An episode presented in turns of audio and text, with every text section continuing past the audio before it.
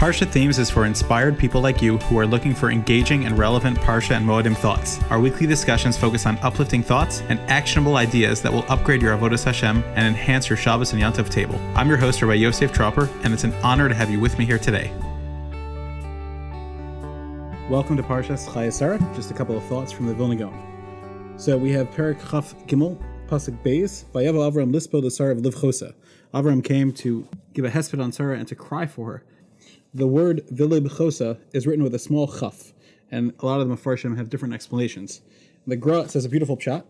He says that it is hinting to the fact that that word means that Avram was crying. So when you think about it, what was Avram crying about? Sarah was 127 years. Her life was great. It was a fulfilling life and a life filled with avodas Hashem. Sarah fulfilled her purpose in life, and so her she reached shlemus. She reached perfection in her life. So Abraham was happy for her that she had reached this peak where her life was complete, satisfying, and she was one of the eternal mothers of Yisrael. But yet, he was missing her. It was his wife of many, many years.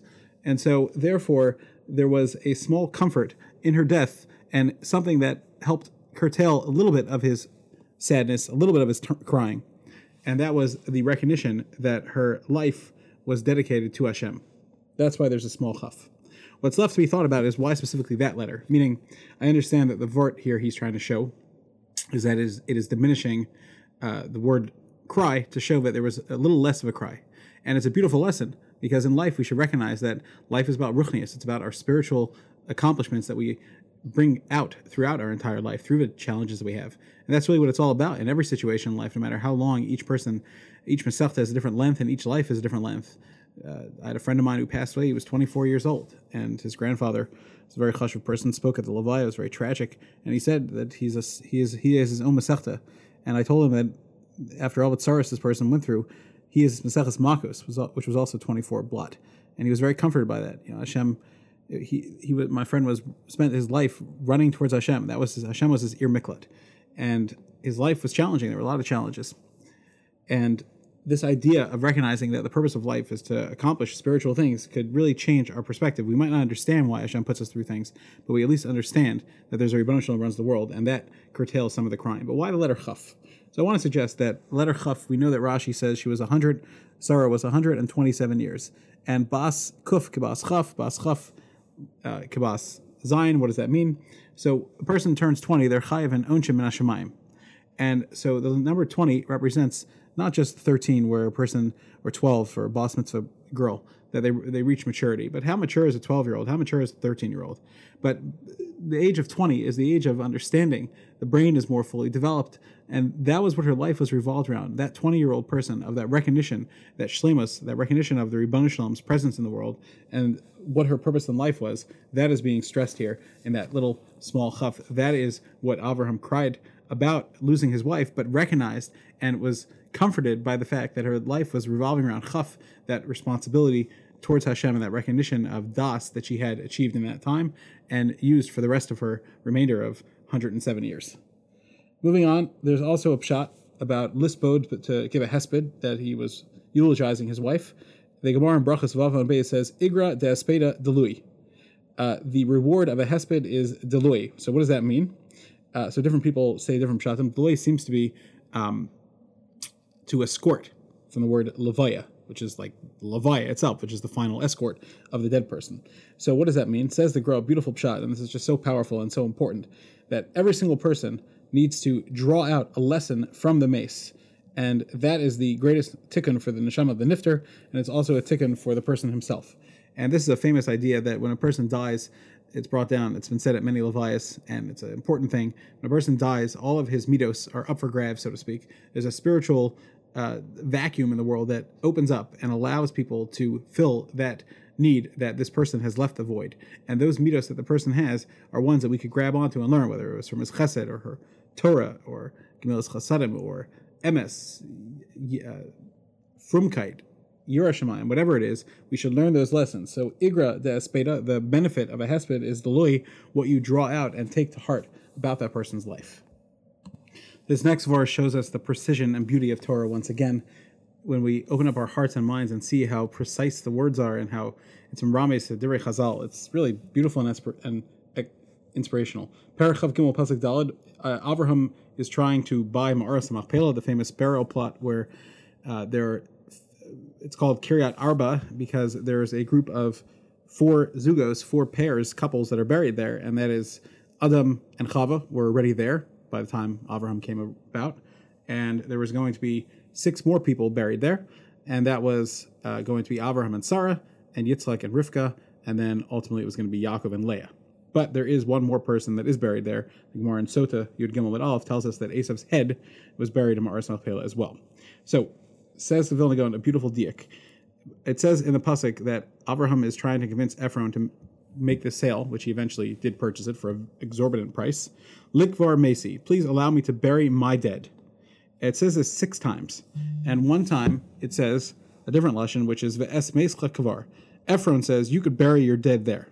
So it says the Gra that this refers to the fact that that remember there were eight people buried there, Kiryat Arba. They're called couples because that couplehood, like it says, Hashem will be Manchil Hot Tzadik V'Tzadik Shai Olamos, which is 310 worlds, and the Sfar Makadoshim say that it's really 620, which is Keser, the crown, which is the Taryag Mitzvos and the seven Darabanan, 620, and that is the Kesser of Ish Ishto, which is the ultimate zivug that brings the Rebbeinu Shalom's presence into the world. So this is the Zugos, the, the four great pairs. And remember, Adam and Chava were already buried there. That's what made it into the holy place that Hashem wanted them to be buried, and that the Avos were ultimately going to be buried there.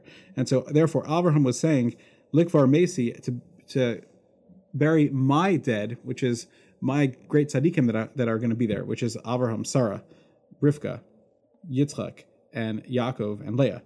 However, Ephron says, basically Kavar, Ephron, the Russia, he's the one that says, and, and the dead one you could you should bury there too. And that was a hint to whose head was buried there. Let's just say a word about Esav's head being buried there.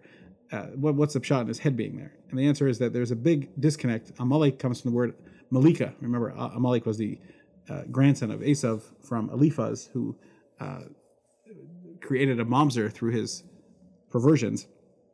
And so Amalek was the nation that tries the antithesis of Klal Yisrael. Moshe Rabbeinu is Shechina Medaberes Til Grono. Rebbeinu Shalom speaks from his mouth and brings out Kiddush Shem Shemayim. And Amalek is the one that tries to destroy the name of Hashem. And that's why Anakisa Shalim, Vein Shemosh HaKadosh Baruch Shalim, as long as Amalek is in the world.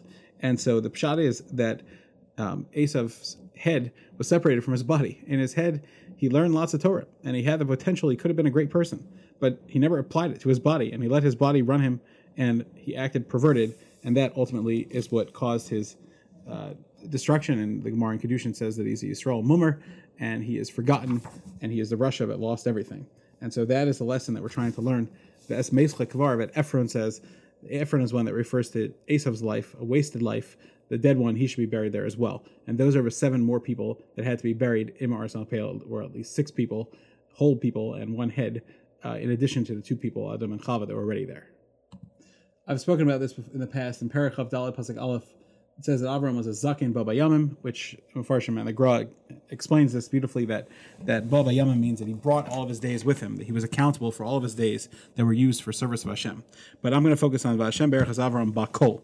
So the Vilna Gaon once commented that the word Bakol is a remez to three things, which all refer to Sukkah. Basukos Tesh Shuas Yamim, you should sit in a Sukkah for seven days and that's the base. Chaf is Kol HaEzrach B'Yisrael. All Jews, Yeshu Basukkah, should sit in sukkah. And the Lamed of Bakol is Laman Yedu Dor Seichin Kibasukkos Hashavti Yisbnei Yisrael. Vayikra Chaf Gimel Man base. So what's the pshat? what does that mean? Who cares? What's the hint? So I believe that the pshat is that Avraham used his life to be Mekadesh Shem Shemayim. He always brought Hashem's presence down to the world. And that's the whole idea of a sukkah. The sukkah is that everything that you do, every spiritual thing that you do, is one that brings out Kavod Shemayim. And that was Avraham's lesson that there's a Ribbon Shalom in this world. And let's enjoy him and let's see the chesed that Hashem does because that shows Hashem's presence and brings Hashem down so that we could feel him and experience him in a palpable way and therefore serve him more and more each day. That is the bakol, the ultimate bless, blessing that Avraham stood for. That he created a life of sukkah where he was always in the shadow of Hashem and feeling Hashem's presence in his life. And finally, if you look in Parakhaf Hey Pasuk Vav, we know that Avraham had a Pilegesh who was Hagar, and the pasuk says that he sent away his bnei hapilagshim asher Avram. He sent them away. He gave them gifts and sent them away. They were not going to inherit with Yitzchak. And Rashi says that um, it, the pasuk is spelled pilagshim. It's instead of spelling it with a p, you pay yud. It's missing the yud. It's and it's chaser. And he says that um, there was only one pilegesh. It wasn't wasn't pilag shim. It wasn't plural, and that was Hagar, which is the same person as Keturah. And Rashi explains that normal wives are with Iksuba, but pilag shim are without Iksuba. So if that's the case, then why does it say Pilagshim in the pasuk. I understand it's spelling it chaser to tell me that Avram only had one Pilegesh. Why does it say Pilagshim? So some people try to explain that he was married to Hagar and he was married to Keturah and she was different. Either according to some of Farshim, she was a different woman, but according to Rashi and most Rishonim and many Midrashim, she was the same person. So then they try to explain that maybe she was a different type of person the first time he married her versus the second time. But there's something very fascinating from the Gra. The Gra says that the name Hashem is between Ish and Isha. We know that the word Ish, if you take the word fire, you have ish, you add a yud, you have ish, man, and you add a hey, you have isha. And if you add Shem Hashem, naturally, man and woman do not work well together. However, if you add Hashem into the picture, then the match works beautifully, um, and there's a tremendous connection. And so, therefore, um, there's a shame Yud Hey, Hashem's name is is in the man and the woman. That's the point. Zacha, they want to bring the Shekhinah with them. However, you're still missing. That's only half of the name Yud Ke. So how do you how are you mashlim the rest? So says the Gra, you have a ksuba. A ksuba is spelled kasav. It's a it's something that you write for her, but it's a kisu with a vav and a hey ba. So it's the vav and the hey of the ksuba that equals Yud Ke. However, the pilegesh doesn't have a ksuba, and so therefore says the Vilna Gaon the pshat is like this: that when it comes to the regular wife, so there's a yud ke vav and ish isha just in general when they come together. But then there's a ksuba, which which is mashlam shem Hashem. However, the pelegish, it's only a peleg shem. It's only a half name because there's only the ish isha part. There's only a man and a woman. However, there's no ksuba. There's no there's no uh, connection there through the ksuba, so it's therefore a peleg shem. Hashem's name is still rema- remains half. Now, I'm not going to discuss the what exactly a pelegish is, and of course, it's not recommended that anybody takes one nowadays because it certainly like Chazal say, tsaros, it, it does not create uh, good things for shalom bayis. But the idea that I would like to express is that what's a ksuba? Ksuba is a commitment. Ksuba is a commitment that I will take care of you and I take responsibility for you. And that is what brings down Shem Hashem. That is the ultimate commitment that Chassan and Kala have for each other, that we are dedicated to the Torah and to each other. Anilu Dodi Vidodi Li. That is what brings Shem Hashem into the world.